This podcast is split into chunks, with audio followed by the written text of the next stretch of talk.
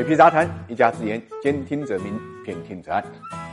作为全球资产定价之锚的美债啊，最近它收益率呢快速上升，引发了全球资本市场的剧烈震动。我们看到二月二十五号啊，十年期的美债收益率呢一度上升到一点六左右，是一年来的最高水平。虽然之后交易日呢出现短暂回落，但是今年以来，十年美债的收益率呢已经上升了五十个基点，接近了标准普尔五百指数成分股的股息回报率。这意味着美国国债呢被人低价抛售。看到这里呢，估计大家有问，你是不是搞错了？收益率提升应该受这个市场青睐，怎么可能被抛售呢？实际上呢，这里要搞清楚，债券跟股票一样是可以在交易所流通交易的，特别是一些期限很长的债券啊，很少有投资者会一直持有，这就导致了债券的票面利率与市场收益率是两码事。换句话讲，美债收益率呢？跟这个美债的实际交易价格呢是呈相反的一个走势。美债收益率的提升意味着市场上有人在大量抛售了美债。那么从这个市场的情况来看呢，有可能出现巨幅抛售的主要就是沙特。那么沙特为什么会集中抛售美债？恐怕呢背后呢就是一个政治因素了。我们看到这次的这个暴涨啊，是从二月十七号就开始的。当天呢，拜登与这个以色列总理呢通电话，就说呢要改变与沙特的关系。那么，美国与沙特改变关系的导火索呢，是沙特的实权人物王储呢穆罕默德·萨勒曼与俄罗斯总统普京的通话。大家知道，从拜登就职以后的讲话来看呢，他对俄罗斯的态度显然是不友好的。沙特王储这么做，也就是触了这个拜登的逆鳞。更让拜登恼火的是呢，北京时间二月二十四号前后呢，俄罗斯呢法律信息官方网站发布信息呢，就称根据俄罗斯政府的命令，俄罗斯计划与沙特阿拉伯呢签署军事合作协议。于是，北京时间二月二十五号，美国 CNN 就报道，两年前沙特记者谋杀案有了新证据，这个新证据与沙特王储有关关。也就从这一天开始，美债呢彻底疯了，连续突破一点五、一点六两个关键点位，创下去年二月以来最高水平，引发了全球股市震荡，石油、有色、比特币也随之呢出现大幅度下跌。之后呢，整个风暴平息的转折点也在于拜登，